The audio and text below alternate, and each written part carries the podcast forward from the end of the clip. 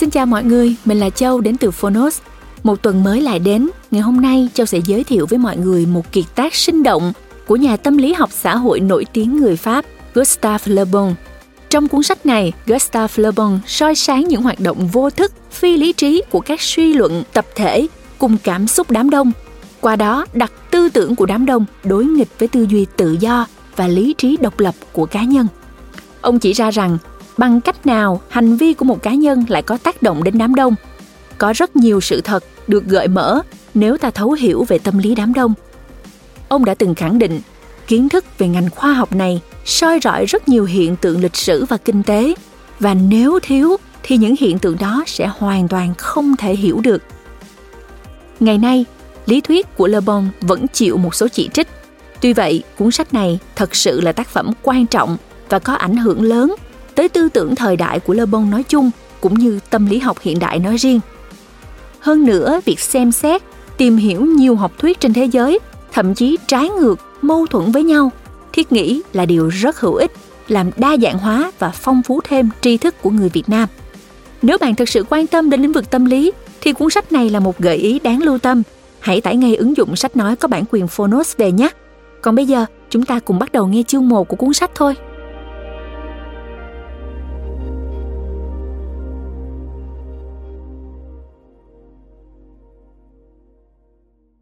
Bạn đang nghe từ Phonos. Tâm lý học đám đông. Tác giả Gustav Le Bon Người dịch, Nguyễn Cảnh Bình, Nguyễn Mai Chi, Đoàn Vân Hà. Omega Plus.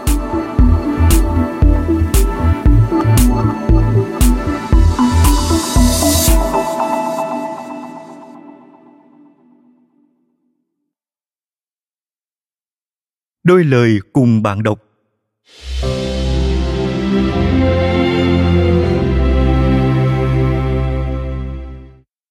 Gustave Le Bon, sinh năm 1841, mất năm 1931, là một nhà tâm lý học, xã hội học người Pháp, nổi tiếng với những công trình như những quy luật tâm lý về sự tiến hóa của các dân tộc, tâm lý học đám đông và cách mạng Pháp và tâm lý học của các cuộc cách mạng. Ông cũng là tác giả của một số công trình nghiên cứu gây ảnh hưởng sâu sắc tới một số chính khách như Theodore Roosevelt, Tổng thống Mỹ, và một số nhà cấp tiến Mỹ, hay với Edward Louis Bernays, cháu họ của nhà phân tâm học hàng đầu thế giới Sigmund Freud. Sống vào giai đoạn cuối thế kỷ 19, đầu thế kỷ 20, Gustav Le Bon cũng như nhiều nhà khoa học phương Tây khác chịu ảnh hưởng sâu sắc của hoàn cảnh lịch sử lúc bấy giờ. Tác phẩm của ông là sản phẩm của thời đại đó, nằm trong dòng chảy chung của nhận thức khoa học xã hội thời bấy giờ.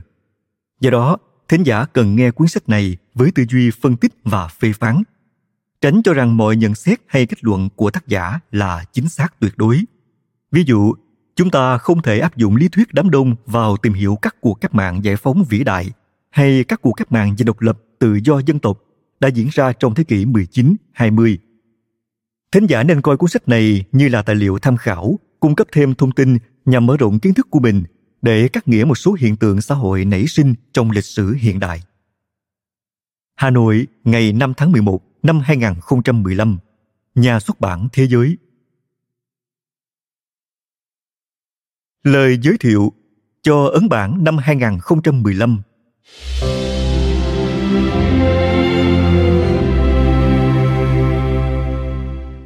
Tâm lý học đám đông là một trong những trước tác kinh điển của thế giới và cũng là tác phẩm quan trọng nhất trong sự nghiệp khoa học đồ sộ trải rộng trên nhiều lĩnh vực của Gustav Le Bon. Tác phẩm này vẫn luôn được quan tâm nghiên cứu và đặc biệt ngày càng tỏ rõ giá trị vượt thời gian. Có lẽ thật khó khăn cho chúng ta vào thời đại đã biết quá nhiều về dư luận và đám đông, kiên nhẫn lần theo từng dòng lập luận vừa đơn giản vừa sâu sắc của Lê Bồng. Nhưng nếu có thể làm thế, chúng ta sẽ nhận được một món quà vô giá của một trí tuệ hàng đầu châu Âu thuở ấy và có thể là cả bây giờ. Gustav Le Bon, vốn tốt nghiệp trường y. Lẽ ra chúng ta sẽ có một chàng bác sĩ trẻ và mất đi một nhà tư tưởng hàng đầu nếu ông không đi khắp thế giới và chứng kiến những hiện tượng chính trị, xã hội bằng con mắt sắc sảo và tư duy chính xác của một nhà khoa học một tri thức tiêu biểu ở thời đó sẽ quan tâm đến chính trị, xã hội như một lẽ tự nhiên lê bông cũng vậy và cũng như mọi tri thức khác ông sẽ quan tâm nhiều nhất đến chính lịch sử dân tộc mình. Một lịch sử không chỉ quan trọng với nước Pháp mà cả với thế giới. Sau khi chứng kiến và tìm hiểu những biến cố lịch sử của các dân tộc trong suốt nhiều năm chu du khắp châu Âu, châu Á cho đến Bắc Phi, và qua quá trình nghiên cứu những biến cố chính trị trong nước, từ sự sụp đổ của chế độ quân chủ sau cách mạng Pháp năm 1789 cho đến những biến cố mà từ đó những đệ nhất, đệ nhị đế chế và các nền cộng hòa lần lượt nổi lên nắm quyền rồi sụp đổ. Lê Bông nhận thấy chỉ có quyền lực của đám đông là ngày càng lớn mạnh và không gì đe dọa được. Thời đại mà chúng ta đang sống chính là thời đại của đám đông. Và đám đông như một thực thể riêng biệt, có tâm hồn và trí tuệ, chính là đối tượng nghiên cứu của tác phẩm này. Bắt đầu từ khẳng định rằng đám đông có một tâm hồn riêng và trong tâm hồn tập thể đó, năng lực trí tuệ của cá nhân và từ đó dẫn đến cá tính của họ sẽ mờ nhạt dần đi. Sự khác biệt bị nhấn chìm trong sự giống nhau và các đặc tính vô thức chiếm phần nổi trội. Lê Bông đã đi vào khai mở một lĩnh vực nghiên cứu mới mà lần theo những lập luận vừa đơn giản vừa sâu sắc của ông, những ảo tưởng dần sụp đổ và những sự thật được hé lộ. Ông chỉ ra rằng một người có học thức cũng chỉ có khả năng như một người thất học khi ở trong đám đông, rằng đám đông không thể có bất cứ ý kiến nào ngoài những ý kiến được đưa vào từ bên ngoài thông qua ám thị và lây nhiễm. Đám đông cũng được đặc trưng bởi những tình cảm bốc đồng thái quá phiến diện bất khoan dung và bảo thủ. Từ các đặc tính đó ông đưa ra lời giải thích và viễn cảnh cho hàng loạt những hiện tượng chính trị kinh tế xã hội khác nhau như tại sao điều luật bất công nhất trên thực tế lại có thể là tốt nhất đối với đám đông quy luật tâm lý, đằng sau các cuộc thảm sát hay những biến cố chính trị, sai lầm của nền giáo dục latin lời tiên tri về một chế độ độc tài ẩn dưới vẻ ngoài là một nền dân chủ, được dựng lên từ lối giáo dục nhồi nhét thuộc lòng, mà cuối cùng đã ứng nghiệm với Nam Mỹ. Sự nhất trí của nhiều nhân chứng là một trong những bằng chứng tồi nhất mà người ta có thể viện dẫn để xác lập một sự kiện, sách lịch sử không đáng tin như thế nào. Hay tại sao những thiết chế tồi tệ về mặt lý thuyết, chẳng hạn như tập trung hóa, lại cần thiết đối với một vài dân tộc và việc cố thay đổi nó sẽ dẫn đến hậu quả nguy hại ra sao? Có rất nhiều sự thật được gợi mở nếu ta thấu hiểu về tâm lý đám đông như lê bông khẳng định. Kiến thức về ngành khoa học này soi rọi rất nhiều hiện tượng lịch sử và kinh tế mà nếu thiếu nó những hiện tượng đó sẽ hoàn toàn không thể hiểu được. Nhưng cũng đúng như kết luận của lê bông đám đông thích những ảo tưởng hơn là sự thật thật khó chấp nhận được sự thật mà lê bông đã chỉ ra có lẽ cũng vì vậy mà lý thuyết của ông vẫn gây tranh cãi và chịu nhiều chỉ trích cho tới tận bây giờ. Người ta cho rằng nó quá cực đoan, bi quan và không muốn tin vào đó. Người ta vẫn quyết liệt tranh đấu cho tự do, dân chủ bằng cách không ngừng đặt ra những điều luật quy định để đảm bảo quyền mà thực chất là giới hạn tự do của con người.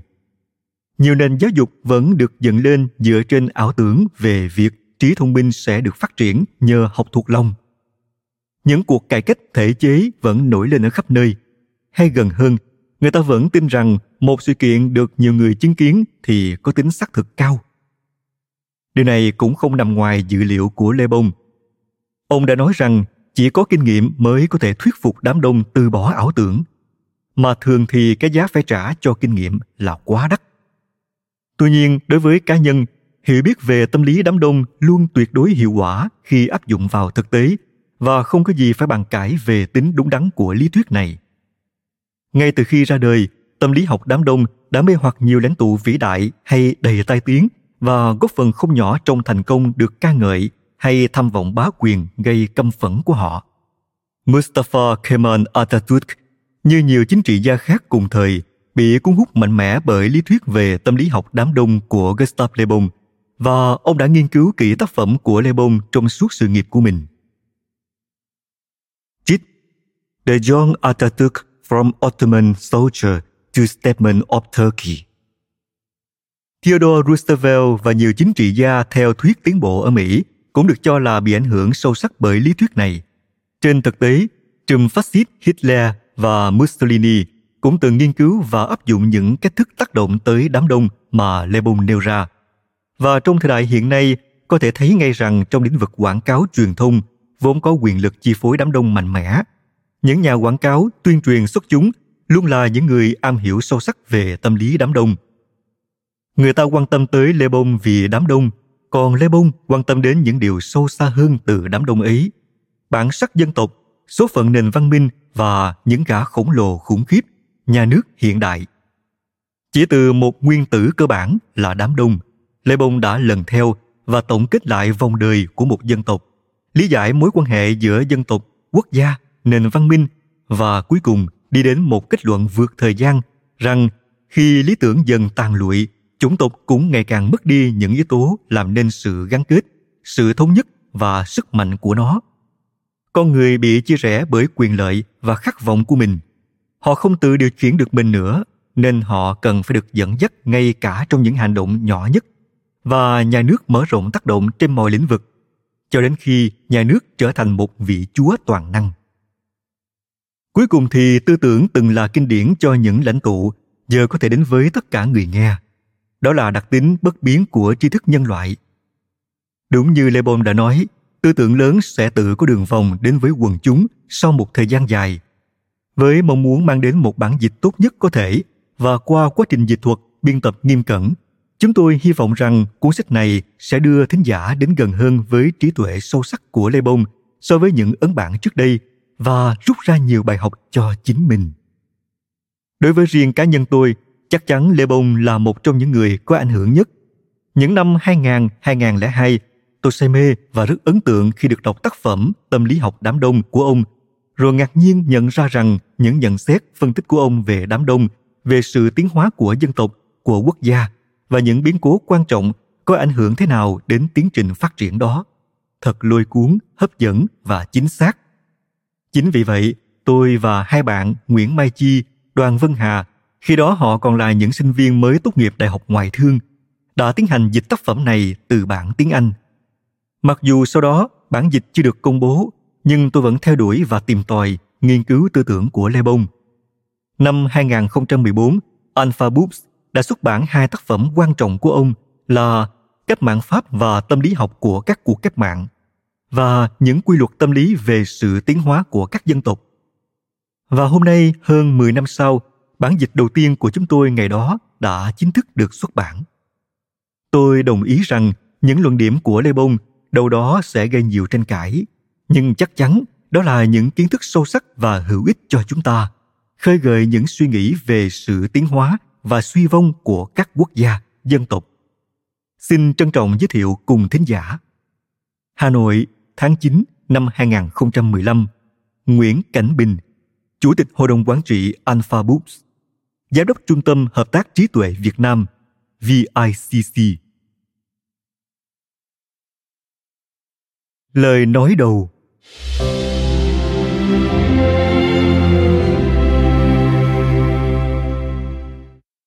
Tác phẩm trước của tôi đã được dành để nói về tâm hồn của các chủng tộc. Bây giờ tôi sẽ nghiên cứu tâm hồn của các đám đông. Toàn bộ các đặc tính chung mà di truyền áp đặt lên tất cả các cá nhân của một chủng tộc sẽ tạo nên tâm hồn của chủng tộc đó. Tuy nhiên, khi một số cá nhân tập hợp thành một đám đông để hành động, thì quan sát cho thấy từ sự xích lại gần nhau đó và vì một mục đích nào đó mà những đặc tính tâm lý mới được hình thành, thường rất khác biệt với đặc tính của các cá nhân và bổ sung cho đặc tính của dân tộc đó. Các đám đông có tổ chức luôn đóng một vai trò quan trọng trong đời sống con người, nhưng vai trò này chưa bao giờ lớn như ngày nay. Hành động vô thức của đám đông thay thế hành động có ý thức của các cá nhân là một trong những đặc điểm cơ bản của thời đại hiện nay nghiên cứu về đám đông là một công việc khó khăn và phức tạp nên tôi cố gắng chỉ sử dụng các phương pháp hoàn toàn mang tính khoa học gạt đi các ý kiến các lý thuyết và các học thuyết tôi tin đây là cách duy nhất để tìm ra vài sự thật nho nhỏ, nhất là trong trường hợp này, khi đề cập đến một chủ đề đặc biệt gây tranh cãi. Khi tìm cách ghi nhận một hiện tượng, nhà khoa học không phải quan tâm đến những lợi ích mà các ghi nhận của mình có thể ảnh hưởng đến.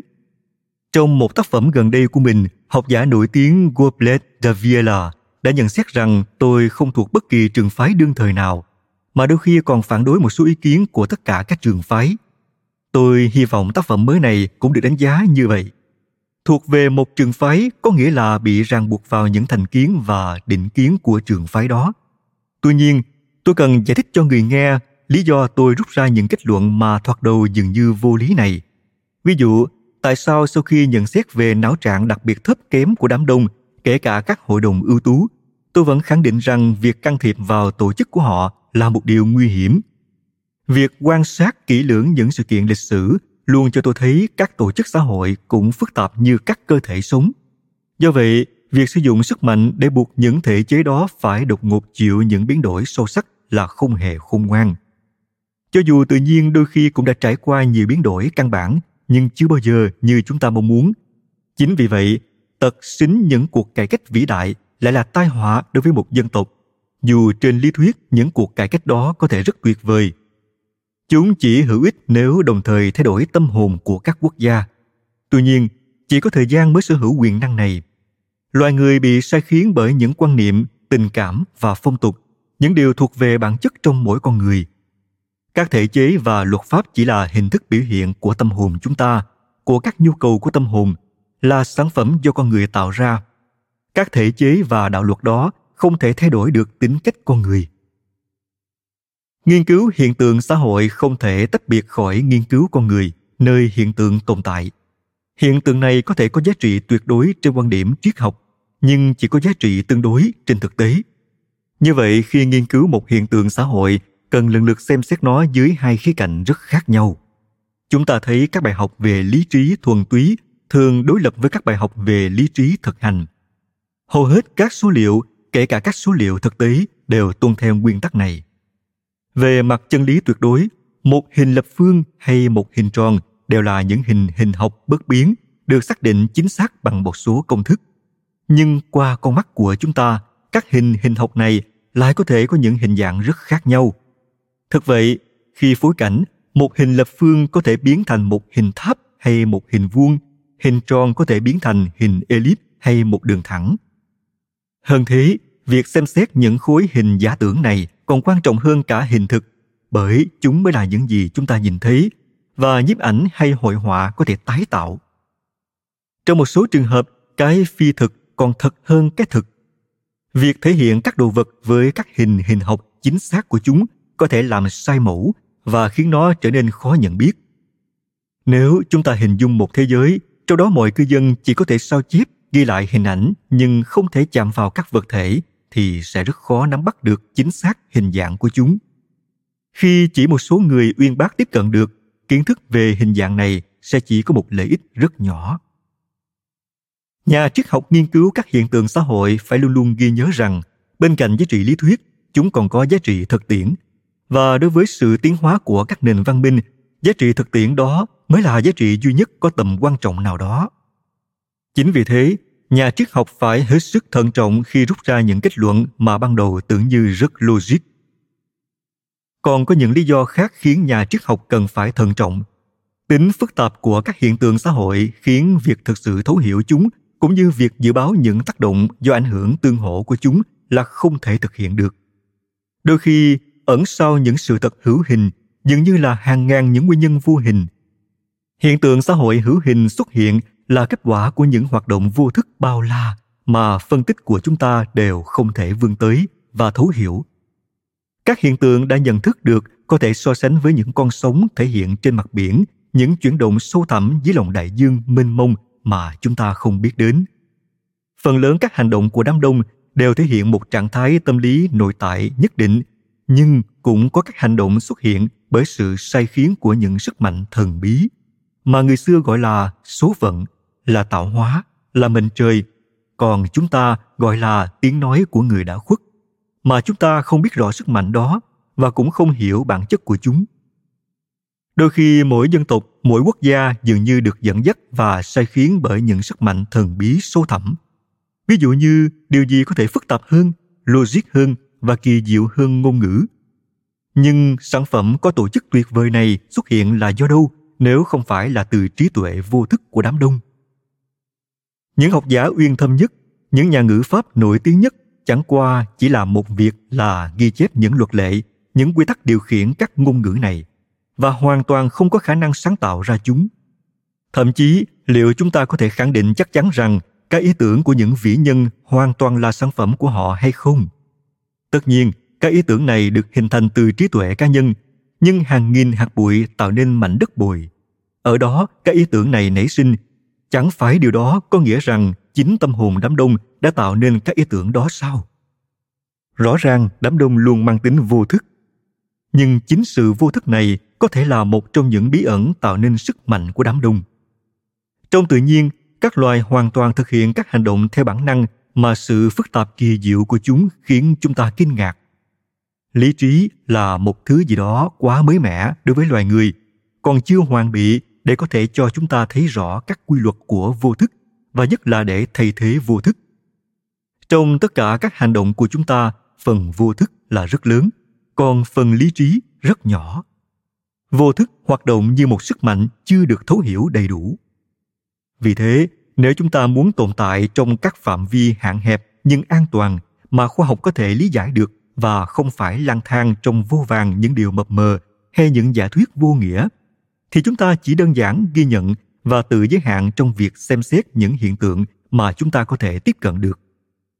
Mọi kết luận rút ra từ những quan sát của chúng ta đều là quá sớm, vì đằng sau các hiện tượng chúng ta nhìn thấy rõ, còn có những hiện tượng khác mà chúng ta không nhìn rõ và thậm chí có thể đằng sau những hiện tượng không nhìn rõ này lại có những hiện tượng mà chúng ta không nhìn thấy. Dẫn luận, thời đại của đám đông.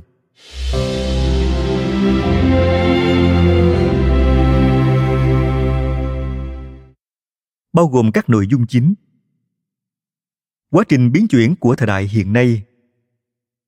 Những biến đổi lớn lao trong nền văn minh chính là kết quả của những thay đổi trong tư duy của các dân tộc. Niềm tin hiện tại vào sức mạnh của đám đông. Niềm tin này làm thay đổi chính sách truyền thống của các nhà nước. Các giai cấp bình dân lên ngôi như thế nào và họ thể hiện sức mạnh của mình ra sao? Kết quả tất yếu của sức mạnh đám đông. Đám đông chỉ có thể giữ vai trò phá hoại. Sự tăng rã của những nền văn minh suy tàn là thành tựu của đám đông sự thiếu hiểu biết chung về tâm lý học đám đông và tầm quan trọng của việc nghiên cứu đám đông đối với các chính khách và nhà lập pháp. Việc nảy sinh những cuộc đảo lộn vĩ đại làm tiền đề cho những thay đổi của nền văn minh như sự sụp đổ của đế chế la mã hay sự thiết lập những nền tảng của đế chế ả rập, thoạt đầu có vẻ là do những biến động lớn về chính trị, những cuộc xâm lược hoặc sự sụp đổ của một triều đại nhưng một nghiên cứu kỹ hơn về những sự kiện này cho thấy, ẩn sau những nguyên nhân bề ngoài, thì nguyên do thực sự là sự biến đổi sâu sắc trong tư tưởng của con người. Những biến chuyển lịch sử thật sự không khiến chúng ta kinh ngạc bởi sự lớn lao hay bởi mức độ bạo lực của chúng. Những thay đổi quan trọng từ đó sinh ra sự thay mới các nền văn minh, xảy ra trong tư tưởng, quan niệm và niềm tin. Các sự kiện đáng nhớ trong lịch sử là kết quả hữu hình của những biến đổi vô hình trong tư tưởng của con người. Những sự kiện vĩ đại đó hiếm khi xảy ra vì trong một chủng tộc không gì bền vững bằng sự thừa hưởng và di truyền các tư tưởng của chủng tộc đó. Thời đại ngày nay là một trong những khoảnh khắc quyết định mà tư tưởng của loài người đang trải qua quá trình biến chuyển. Có hai yếu tố cơ bản là nền tảng của sự biến chuyển này. Thứ nhất là sự tăng vỡ những đức tin tôn giáo, chính trị và xã hội vốn là căn nguyên của mọi yếu tố cấu thành nên nền văn minh của chúng ta. Thứ hai là việc hình thành những điều kiện hoàn toàn mới về sinh hoạt và tư tưởng do những phát minh khoa học và công nghiệp hiện đại mang đến. Những tư tưởng của quá khứ đã bị phá vỡ phần lớn, vẫn còn rất mạnh mẽ, và các tư tưởng mới để thay thế cho nó còn đang trong quá trình hình thành. Vì vậy, thời hiện đại này là một giai đoạn quá độ và hỗn loạn chúng ta khó có thể nói được cái gì sẽ sinh ra từ giai đoạn khá hỗn loạn này. Các xã hội tương lai sẽ được xây dựng nên trên cơ sở các tư tưởng nền tảng nào? Chúng ta vẫn chưa biết. Nhưng ngay từ bây giờ, chúng ta thấy rõ ràng rằng để tổ chức tốt các xã hội tương lai đó sẽ phải tính đến một quyền lực mới. Quyền lực cao nhất trong thời đại này, đó là quyền lực của đám đông. Trên đống đổ nát của những tư tưởng mà ngày xưa được coi là chân lý còn ngày nay đã lụi tàn. Bao nhiêu quyền lực đã bị các cuộc cách mạng lật đổ, thì chỉ có quyền lực của đám đông nổi lên và dường như sẽ nuốt chửng các quyền lực khác. Trong khi mọi niềm tin từ nghìn xưa của chúng ta đang lung lay và biến mất, những cột trụ cổ xưa của xã hội đang lần lượt sụp đổ, thì chỉ có quyền lực của đám đông là không gì đe dọa được và uy lực của nó đang ngày càng lớn mạnh. Thời đại mà chúng ta đang bước vào chính là thời đại của đám đông chưa đầy một thế kỷ trước, chính sách truyền thống của các quốc gia và sự tranh đua của các quân vương là nguyên nhân cơ bản của các sự kiện. Ý kiến của đám đông thường không được coi trọng. Ngày nay, các truyền thống chính trị, các khuynh hướng cá nhân và cuộc tranh đua của những người cầm quyền không được coi trọng nữa. Mà ngược lại, tiếng nói của đám đông mới là quan trọng. Nó quyết định sự hành xử của các vị vua. Giờ đây, số phận của các quốc gia, dân tộc được quyết định trong tâm hồn của đám đông, chứ không phải trong những hội nghị của các lãnh chúa nữa. Sự tham gia của các giai cấp bình dân vào đời sống chính trị, tức là trong thực tế, họ đang trở thành những tầng lớp lãnh đạo, là một trong những đặc điểm nổi bật nhất của giai đoạn quá độ của chúng ta. Sự tham gia này không được đánh dấu bởi nguyên tắc phổ thông đầu phiếu, vốn trong một thời gian dài có rất ít tác dụng và buổi đầu dễ bị lèo lái sự ra đời của quyền lực đám đông diễn ra trước tiên từ việc tuyên truyền những ý tưởng chúng chậm chạp ăn sâu vào tâm trí mọi người, và sau đó, từ sự kết hợp dần dần của những cá nhân nhất định để hiện thực hóa những quan niệm, cho đến lúc này vẫn mang tính lý thuyết. Nhờ sự liên kết mà đám đông đã xây dựng những ý tưởng phù hợp với lợi ích của họ, dù không phải hoàn toàn đúng đắn, và đã nhận thức được sức mạnh của mình họ thành lập các đoàn thể khiến các quyền lực khác đều phải lần lượt quy thuận. Họ cũng thành lập các sở giao dịch việc làm nhằm quản lý tiền lương và điều kiện lao động, bất kể những luật lệ về kinh tế. Họ cử đến các cuộc họp của chính phủ, những người đại diện không hề có tính độc lập và sáng kiến, mà chỉ đơn thuần là người phát ngôn của các ủy ban đã chọn ra họ. Ngày nay, các yêu sách của đám đông ngày càng rõ ràng và thực sự cho thấy quyết tâm lật đổ toàn bộ xã hội hiện nay, đưa nó trở lại thời cộng sản nguyên thủy, trạng thái tồn tại của mọi nhóm người trước thời đại văn minh của loài người. Giới hạn về giờ làm, quốc hữu hóa các hầm mỏ, đường sắt, nhà máy, đất đai. Phân phối bình đẳng mọi sản phẩm và loại bỏ mọi giai cấp thượng lưu đều vì lợi ích của giai cấp bình dân. Đó là những yêu sách của họ. Ít khả năng lý luận, song ngược lại đám đông rất có khả năng hành động. Nhờ cách tổ chức hiện nay, họ có sức mạnh rất lớn.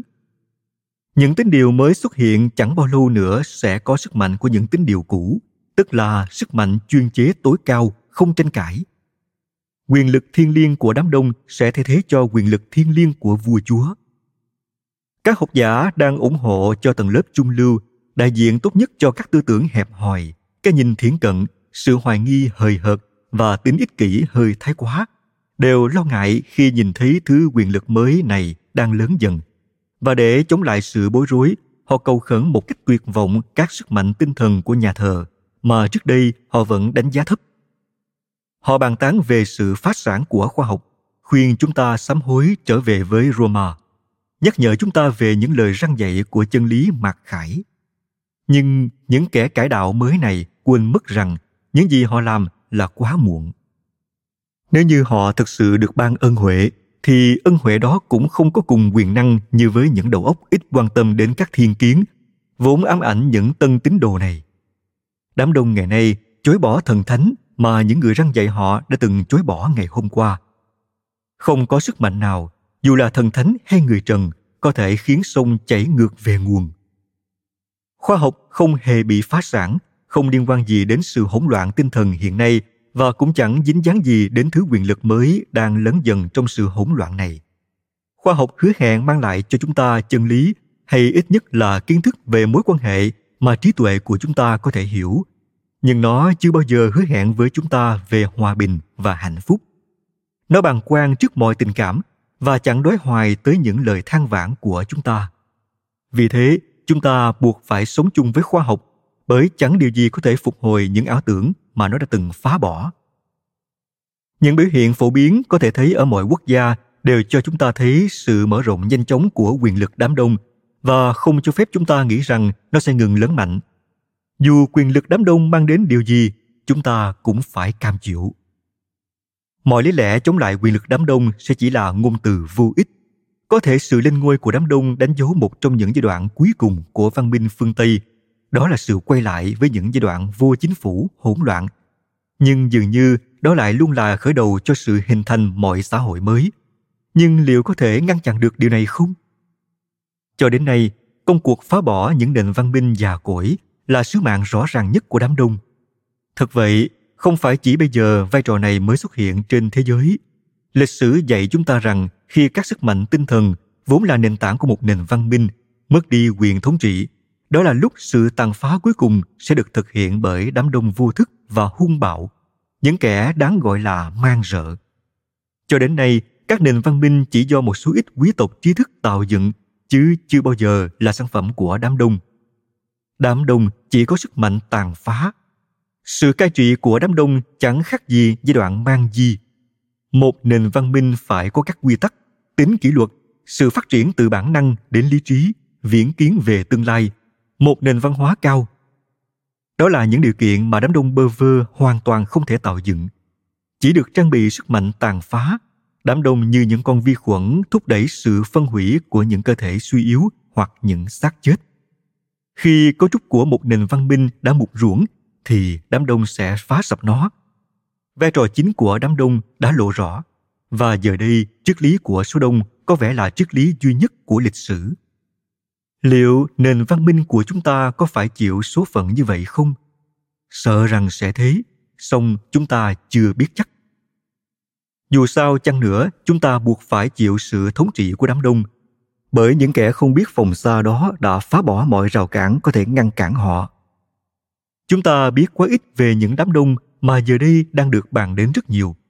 Không sống gần đám đông, nên các chuyên gia nghiên cứu tâm lý thường không chú ý đến chúng, và nếu có thì họ chỉ quan tâm đến những tội ác mà đám đông có thể phạm phải.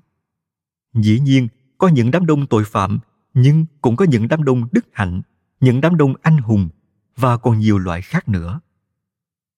Tội ác của đám đông chỉ là một trường hợp đặc biệt trong nghiên cứu tâm lý đám đông và việc nghiên cứu thứ tội ác đó không mang lại sự hiểu biết thấu đáo về trạng thái tinh thần của đám đông, cũng giống như việc không thể hiểu được cấu tạo tinh thần của một người nếu chỉ nhìn vào thối xấu của hắn.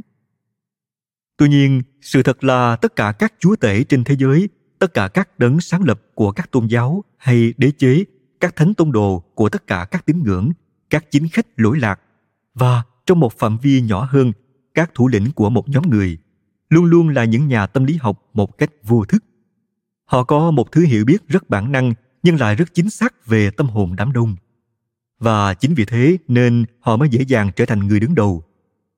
Napoleon thấu hiểu sâu sắc tâm lý của những đám đông dân chúng pháp. Nhưng nhiều lần, ông đã hoàn toàn đánh giá sai tâm lý của các chủng tộc khác. Chú thích. Các cố vấn khôn ngoan nhất của napoleon là càng không hiểu vấn đề tâm lý này. Bộ trưởng ngoại giao pháp, talleyrand, từng viết cho Napoleon rằng Tây Ban Nha sẽ đón tiếp binh lính của bệ hạ như những chiến binh giải phóng. Nhưng Tây Ban Nha đã đón họ như những con thú dữ. Một nhà tâm lý học nếu hiểu biết về những bản tính di truyền của chủng tộc có thể dễ dàng thấy trước sự chào đón đó. Quay lại nội dung chính. Chính những đánh giá sai lầm đã đẩy Napoleon tới việc tiến hành chiến tranh ở Tây Ban Nha và đặc biệt là ở nước Nga những trận đánh đã khiến quyền lực và sức mạnh của ông nhanh chóng bị sụp đổ. Ngày nay, kiến thức về tâm lý đám đông là chỗ dựa cuối cùng của các chính khách, không phải để điều khiển đám đông. Điều ngày càng trở nên rất khó khăn, nhưng ít nhất để không bị đám đông điều khiển.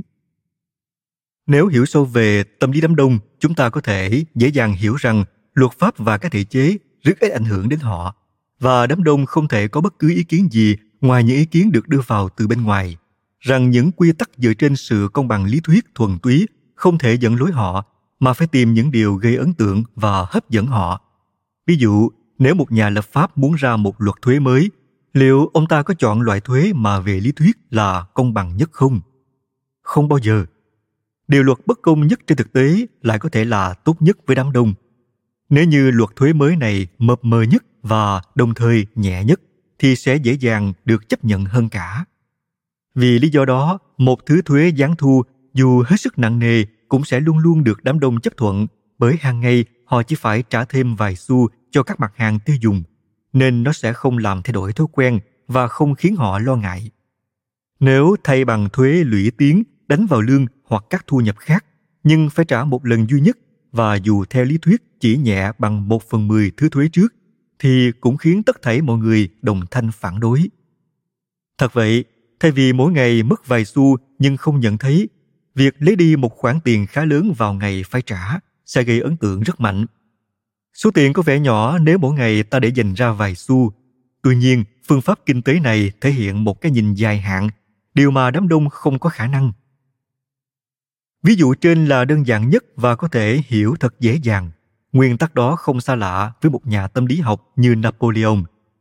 Nhưng với những nhà lập pháp hiện nay, nếu thiếu hiểu biết về tâm lý đám đông, họ sẽ không thể thấy.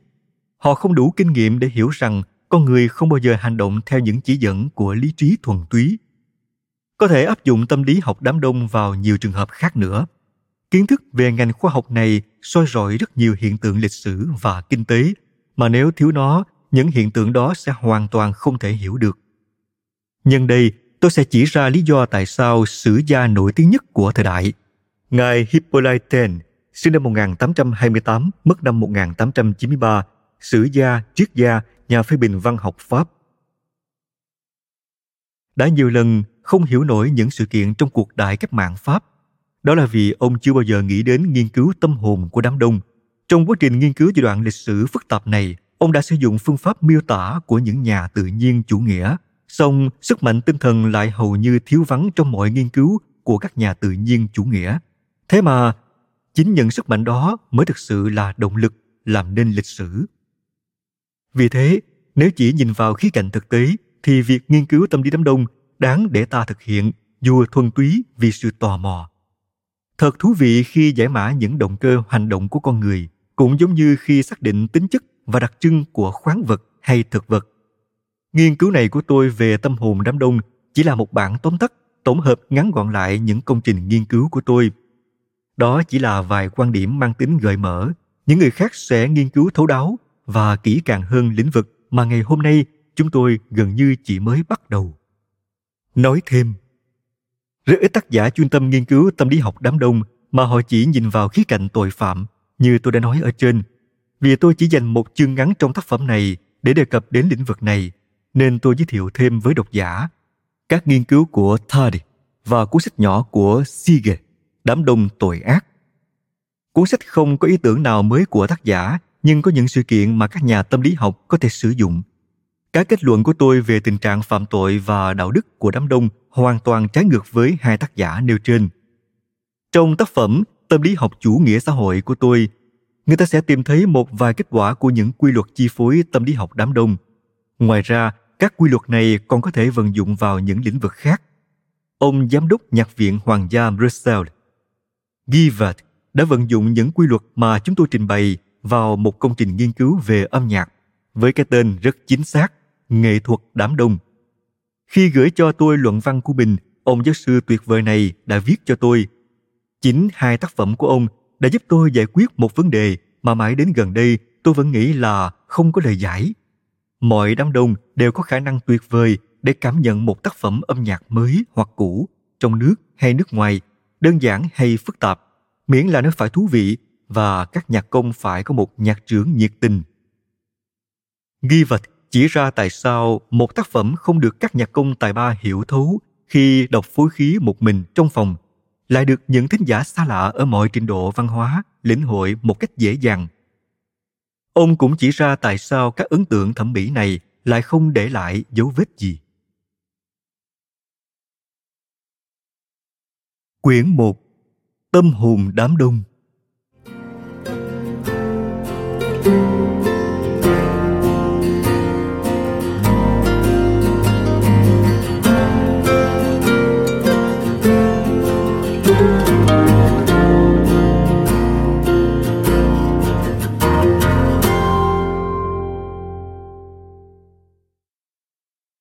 1 Các đặc điểm chung của đám đông, Quy luật tâm lý về sự thống nhất tinh thần của đám đông.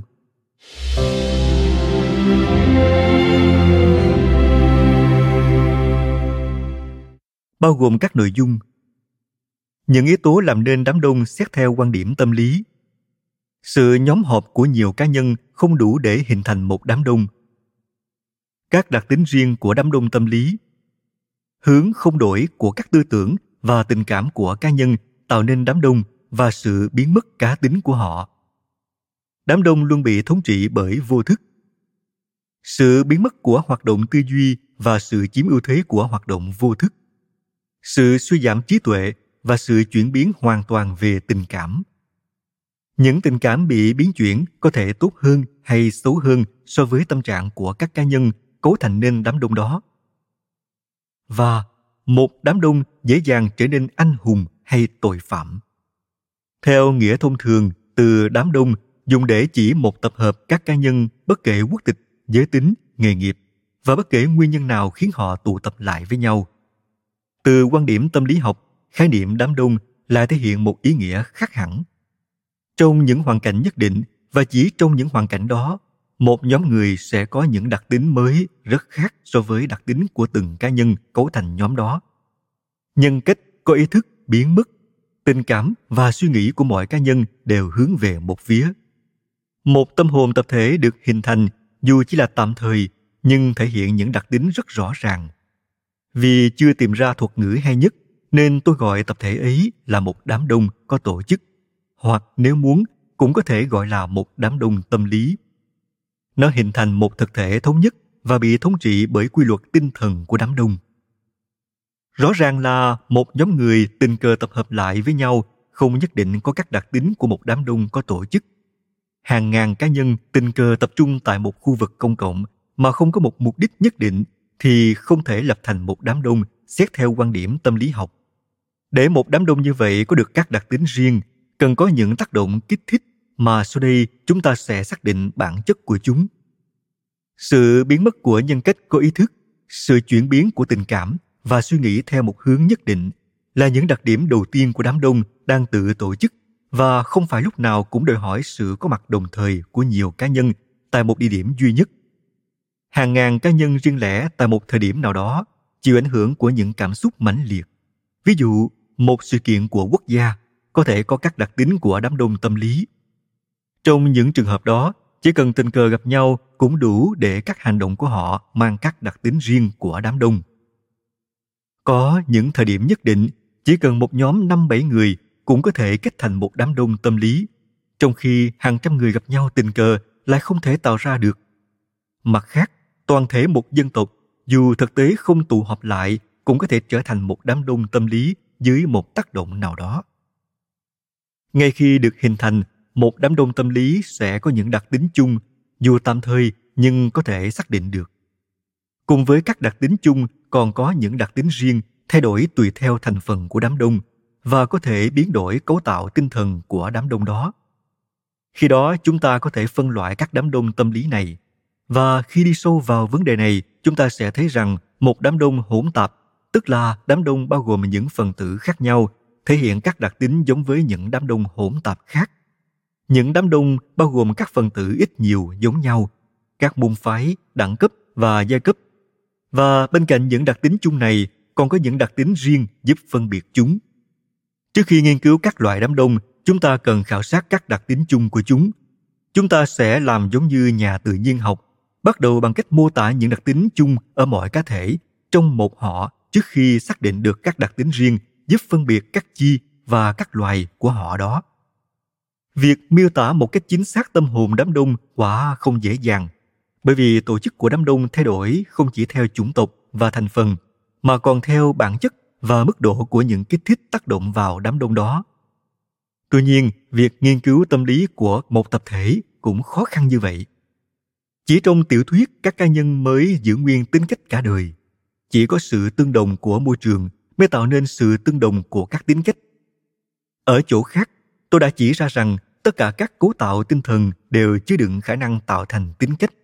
Chúng có thể bộc lộ ra khi môi trường thay đổi đột ngột. Điều này giải thích tại sao trong số những thành viên hung bạo nhất của hội nghị quốc ước, lại có những công dân mà trong thời bình chỉ là những công chứng viên hiền lành hay những quan tòa đức độ. Chú thích Hội đồng lập hiến thành lập năm 1792. Quay lại nội dung chính. Khi sóng gió qua đi, họ lại trở về với tính cách trầm lặng thường ngày, trở lại là những công dân tuân thủ luật pháp. Napoleon đã tìm thấy trong số họ những bề tôi dễ bảo nhất. Chúng ta không thể nghiên cứu ở đây mọi giai đoạn hình thành đám đông mà chỉ có thể tập trung vào những đám đông đã đạt được mức độ tổ chức hoàn bị. Theo cách này, chúng ta sẽ thấy đám đông có thể trở thành cái gì. Dĩ nhiên, nó không còn là nó trước đây. Chỉ trong giai đoạn đã hoàn thiện về mặt tổ chức, khi các đặc tính riêng và mới được cấu thành trên nền tảng chủng tộc đã nổi trội và vững chắc, thì mọi tâm trạng và cảm xúc của một tập thể sẽ đi theo một hướng nhất định. Chỉ như thế thôi cũng đã làm sáng tỏ những gì mà ở trên tôi gọi là quy luật tâm lý về sự thống nhất tinh thần của đám đông. Trong các đặc tính tâm lý của đám đông, có một số đặc tính trùng với đặc tính cá nhân, nhưng ngược lại, có những đặc tính rất riêng chỉ có ở đám đông.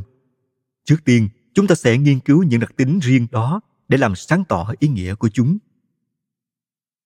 Điều nổi bật nhất của một đám đông tâm lý là bất kể những cá nhân đó là ai, dù giống hay khác nhau về lối sống, nghề nghiệp, tính cách hay trí tuệ, thì việc nhóm họp trong một đám đông sẽ khiến họ có cùng một tinh thần tập thể, khiến họ cảm nhận, suy nghĩ và hành động theo cách hoàn toàn khác so với khi họ còn là những cá thể cảm nhận, suy nghĩ và hành động riêng biệt. Có những ý nghĩ và tình cảm chỉ nảy sinh hoặc biến thành hành động cụ thể ở những cá nhân gắn bó với đám đông. Đám đông tâm lý là một sự tồn tại ngắn ngủi và nhất thời, hợp thành từ nhiều yếu tố khác nhau liên kết với nhau tại một thời điểm nhất định, cũng giống hệt như việc các tế bào hình thành một cơ thể sống, sẽ thể hiện những đặc tính rất khác biệt so với các đặc tính của mỗi nhân tố cấu thành. Trái với quan điểm khiến chúng ta ngạc nhiên khi biết nó được viết ra bởi một triết gia sắc sảo như herbert spencer. Rằng trong tập hợp tạo nên đám đông không có cái gọi là tổng hoặc trung bình của các yếu tố, mà chỉ có sự kết hợp và tạo nên những tính cách mới, cũng như trong hóa học khi một số thành phần như các bazơ và axit chẳng hạn kết hợp với nhau để tạo nên một chất mới với những tính chất khác hẳn những tính chất của các chất tạo ra nó. Chú thích Herbert Spencer, sinh năm 1820, mất năm 1903, là triết gia, nhà lý thuyết chính trị tự do cổ điển, nhà lý thuyết xã hội học người Anh. Quay lại nội dung chính. Sẽ rất dễ nhận thấy cá nhân trong đám đông khác với cá nhân khi biệt lập, nhưng rất khó để tìm ra nguyên nhân gây nên sự khác biệt đó. Để hiểu được các nguyên nhân này, dù chỉ là sơ lược, trước hết cần nhớ lại nhận định của tâm lý học hiện đại, rằng những hiện tượng vô thức không chỉ đóng vai trò nổi trội trong đời sống hữu cơ, mà còn trong các hoạt động trí tuệ.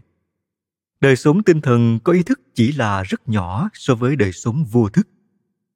Nhà phân tích có tài nhất, nhà quan sát sắc sảo nhất cũng chỉ phát hiện được một số rất nhỏ những động cơ vô thức điều khiển mình. Những hành động có ý thức của chúng ta bắt nguồn từ một nền tảng vô thức được tạo ra bởi các ảnh hưởng mang tính di truyền. Nền tảng này mang trong nó vô số những dấu vết của tổ tiên, tạo nên một tâm hồn chủng tộc. Nhưng đằng sau những nguyên nhân đã được thừa nhận cho những hành động của chúng ta, hiển nhiên còn có những nguyên nhân ngầm ẩn mà chúng ta chưa thừa nhận và đằng sau những nguyên nhân ngầm ẩn này, còn có những nguyên nhân sâu thẳm mà chúng ta chưa biết. Phần lớn những hành động thường ngày của chúng ta lại là kết quả của những động cơ sâu kín mà chúng ta không thể thấy được. Qua những yếu tố vô thức tạo nên tâm hồn của một chủng tộc, tất cả các cá nhân của chủng tộc này trở nên giống nhau. Trong khi những yếu tố có ý thức trong tính cách của họ thành quả của giáo dục và đặc biệt là tính di truyền lại khiến cho họ trở nên khác nhau những người rất khác nhau về trí tuệ có thể lại có những ham muốn, đam mê, tình cảm rất giống nhau. Trong mỗi lĩnh vực thuộc về thế giới cảm xúc như tôn giáo, chính trị, đạo đức, thiện ý và ác cảm, những cá nhân xuất chúng nhất cũng hiếm khi vượt trội hơn những cá nhân bình thường. Có thể tồn tại sự chênh lệch lớn về trí tuệ giữa nhà toán học vĩ đại và người đóng giày, nhưng về tính cách thì sự khác biệt là rất nhỏ hoặc hầu như không có sự khác biệt nào. Chính những điểm chung về đặc tính này vốn bị chi phối bởi vô thức và hầu hết các cá nhân bình thường của mỗi chủng tộc đều sở hữu ở một mức độ nhất định sẽ là cái chung của đám đông. Trong tâm hồn tập thể, năng lực trí tuệ của cá nhân và từ đó dẫn đến cá tính của họ sẽ mờ nhạt dần đi. Sự khác biệt bị nhấn chìm trong sự giống nhau và các đặc tính vô thức chiếm phần nổi trội. Chính việc sở hữu những đặc tính chung bình thường đó giải thích tại sao đám đông không thể hoàn thành những việc cần đến một trí tuệ xuất sắc. Những quyết định về lợi ích chung được đưa ra bởi một hội nghị của những cá nhân xuất sắc, nhưng lại là chuyên gia trong các lĩnh vực khác nhau, cũng chẳng vượt trội gì so với những quyết định của một đám đông gồm những kẻ dốt nát tụ họp lại. Thật ra, họ chỉ thể hiện những đặc tính chung tâm thường vốn có ở tất cả những người bình thường khi làm việc cùng nhau. Trong đám đông, chỉ có sự ngu đần được hợp lại chứ không phải trí thông minh. Người ta thường nói rằng không phải cả thế giới có trí tuệ của Voltaire, nhưng chắc chắn Voltaire có trí tuệ hơn cả thế giới nếu ta hiểu cả thế giới là đám đông. Chú thích Voltaire, sinh năm 1694, mất năm 1778, tên thật là François Marie Arouet, một đại văn hào, tác giả, bình luận gia, nhà thần luận và triết gia người Pháp quay lại nội dung chính. Nếu các cá nhân tập hợp thành đám đông tự hạn chế mình trong việc đưa vào đám đông những đặc tính chung bình thường của tất cả họ, thì kết quả cũng chỉ là tạo ra những đặc tính thông thường, chứ không thể tạo ra những đặc tính mới. Vậy những đặc tính mới đó được tạo ra như thế nào? Đây là điều mà chúng ta sẽ phải nghiên cứu. Có nhiều nguyên nhân khác nhau khiến đám đông sở hữu những đặc tính riêng mà các cá nhân riêng lẻ không thể có được. Nguyên nhân thứ nhất là một cá nhân trong một đám đông sẽ có được. Chỉ từ việc xét đến số lượng, ý thức về một sức mạnh vô địch cho phép cá nhân đó làm theo bản năng. Mà khi chỉ có một mình, anh ta nhất định sẽ phải kiềm chế. Anh ta sẽ buông thả vì cho rằng đám đông vô danh và do đó không có ý thức về trách nhiệm. Thứ trách nhiệm giữ cho các cá nhân không đi quá đà đó hoàn toàn biến mất. Nguyên nhân thứ hai là sự lây nhiễm có tác động can thiệp khiến đám đông hình thành những tính cách đặc biệt và đồng thời xác định xu hướng của nó. Sự lây nhiễm là một hiện tượng dễ nhận thấy, nhưng việc giải thích lại không dễ dàng và ta có thể xếp nó vào chung với những hiện tượng kiểu như thôi miên. Chúng ta sẽ bàn đến điều này. Trong đám đông, mọi hành động và tình cảm đều mang tính lây nhiễm và chắc chắn ở mức độ cao đến nỗi một cá nhân sẵn sàng hy sinh lợi ích cá nhân cho lợi ích của tập thể đó là một khuynh hướng rất trái ngược với bản chất con người. Và là điều hầu như không thể tìm thấy ở các cá nhân không phải là thành viên của đám đông. Nguyên nhân thứ ba, và là nguyên nhân quan trọng nhất khiến các cá nhân trong một đám đông có những tính cách đặc biệt, rất khác với những tính cách khi các cá nhân đó sống biệt lập. Tôi muốn nói đến tính dễ bị ám thị, tính lây nhiễm nói đến ở trên chẳng qua chỉ là một tác động của nó. Để hiểu được hiện tượng này cần nhớ lại những phát hiện gần đây của sinh lý học. Ngày nay, chúng ta biết rằng bằng nhiều cách, một cá nhân có thể bị đặt vào trạng thái mất hoàn toàn ý thức. Anh ta sẽ tuân theo mọi gợi ý của người ám thị, người cướp đi ý thức của anh ta, và sẽ hành động hoàn toàn trái ngược với những thói quen và tính cách của mình. Những quan sát chi tiết nhất càng chứng tỏ rằng một cá nhân rơi vào đám đông đang hành động chẳng bao lâu nữa do bộc phát tình cảm hoặc do nguyên nhân nào đó mà ta không biết, sẽ rơi vào một trạng thái đặc biệt, rất giống với trạng thái của người bị thôi miên, chịu sự sai khiến của nhà thôi miên. Hoạt động của trí óc bị tê liệt. Người bị thôi miên trở thành nô lệ của mọi hành động vô thức mà nhà thôi miên sai khiến. Cá tính có ý thức đã hoàn toàn biến mất, ý chí và khả năng xét đoán cũng bị đánh mất. Mọi tình cảm và suy nghĩ khi đó đều tuân theo nhà thôi miên trạng thái của một cá nhân trong một đám đông tâm lý cũng gần như vậy. Anh ta không ý thức được các hành động của mình nữa. Cũng giống như người bị thôi miên, lúc này trong con người anh ta có một số khả năng bị phá hủy, song lại có những khả năng khác được đẩy đến mức cực đoan. Dưới ảnh hưởng của sự ám thị, anh ta sẽ có những hành động với sức mạnh không thể ngăn cản được. Đối với đám đông, sức mạnh này còn dữ dội hơn nhiều so với người bị thôi miên bởi sự ám thị giống nhau đối với mọi cá nhân, do tác động qua lại sẽ ngày càng mạnh lên. Số lượng cá nhân trong đám đông có nhân cách đủ mạnh để chống lại sự ám thị thì quá ít ỏi để có thể kháng lại cả trào lưu. Cùng lắm, họ chỉ có thể cố gắng làm chệch hướng bằng sức mạnh của một sự ám thị khác. Ví dụ, một biểu cảm hạnh phúc, một hình ảnh đẹp về cuộc sống được gợi lên thỉnh thoảng có thể khiến đám đông tránh được những hành động tàn bạo như vậy chúng ta đã thấy sự biến mất của nhân cách có ý thức sự áp đảo của tính cách vô thức, tình cảm và suy nghĩ bị hướng về cùng một chiều bởi sự ám thị và lây nhiễm, xu hướng biến các ý tưởng bị ám thị thành hành động. Đó là những đặc tính của cá nhân khi tham gia đám đông. Cá nhân không còn là chính mình nữa, anh ta đã trở thành người máy và không thể hành động theo ý chí của riêng mình. Không những thế, chỉ riêng việc nằm trong một đám đông được tổ chức, một người đã tuột xuống nhiều nấc trên chiếc thang văn minh. Khi biệt lập, anh ta có thể là một cá nhân có học thức, nhưng trong đám đông, anh ta trở thành kẻ mọi rợ, một sinh vật hành động chỉ bằng bản năng. Anh ta sẽ thể hiện đủ các tính cách tự phát, bạo lực, hung ác, nhưng cũng có tinh thần anh dũng và lòng nhiệt thành của những người nguyên thủy. Anh ta dường như sẽ trở nên hoang dại khi bị kích động bằng lời nói và hình ảnh. Điều không thể xảy ra nếu anh ta không tụ họp trong đám đông và sẽ bị xúi dục làm những việc đi ngược lại với lợi ích và thói quen của mình. Một cá nhân trong đám đông chỉ là một hạt cát trong vô số những hạt cát khác dễ dàng bị gió cuốn tung. Vì những lý do đó mà các bồi thẩm đoàn đưa ra các bản án mà nếu với tư cách từng cá nhân riêng biệt, họ sẽ bác bỏ. Và các nghị viện thông qua những đạo luật và những biện pháp mà từng nghị viện sẽ bác bỏ nếu được quyết định độc lập. Nếu đứng riêng rẽ, những thành viên của hội nghị quốc ước là những công dân có trí tuệ và hiền lành, nhưng khi tập hợp thành đám đông, họ không hề do dự tán thành những đề xuất hung bạo nhất là đưa những cá nhân rõ ràng vô tội nhất lên máy chém. Thậm chí đi ngược lại mọi lợi ích của mình, sẵn sàng từ bỏ quyền bất khả xâm phạm của bản thân và sẵn sàng tiêu diệt lẫn nhau. Một cá nhân trong đám đông khác biệt thực sự với bản thân con người anh ta không chỉ trong hành động, thậm chí trước khi đánh mất toàn bộ tính độc lập, thì suy nghĩ và tình cảm của anh ta đã biến đổi. Mạnh đến mức biến kẻ keo kiệt thành hào phóng, biến kẻ hoài nghi thành cuồng tín, biến người trung thực thành tội phạm, biến kẻ hèn nhát thành anh hùng. Sự từ bỏ mọi đặc quyền của mình mà giới quý tộc biểu quyết trong khoảnh khắc đầy phấn khích của đêm ngày 4 tháng 8 năm 1789 đáng nhớ, hẳn sẽ không bao giờ được bất kỳ thành viên nào chấp nhận nếu hỏi riêng từng người. Kết luận rút ra từ những điều trên là đám đông luôn thua kém các cá nhân độc lập về mặt trí tuệ, nhưng về phương diện tình cảm và hành động do tình cảm chi phối, tùy vào hoàn cảnh mà đám đông có thể tốt hơn hay xấu đi. Tất cả đều phụ thuộc vào bản chất của sự ám thị đối với đám đông. Đây là điều mà nhiều học giả, nếu chỉ nghiên cứu đám đông dưới quan điểm về tội phạm, đều sẽ không nhận ra. Dĩ nhiên, đám đông thường mang tính tội phạm, song nó cũng mang cả tính anh hùng.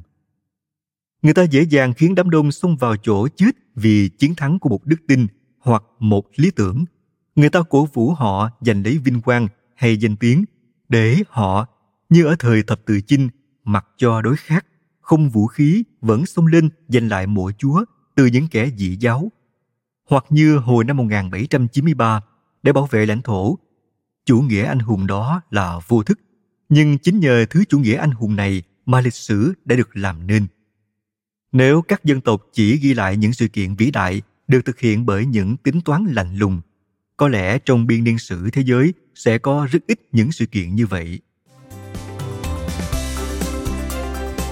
Cảm ơn bạn đã lắng nghe podcast Thư viện Sách Nói.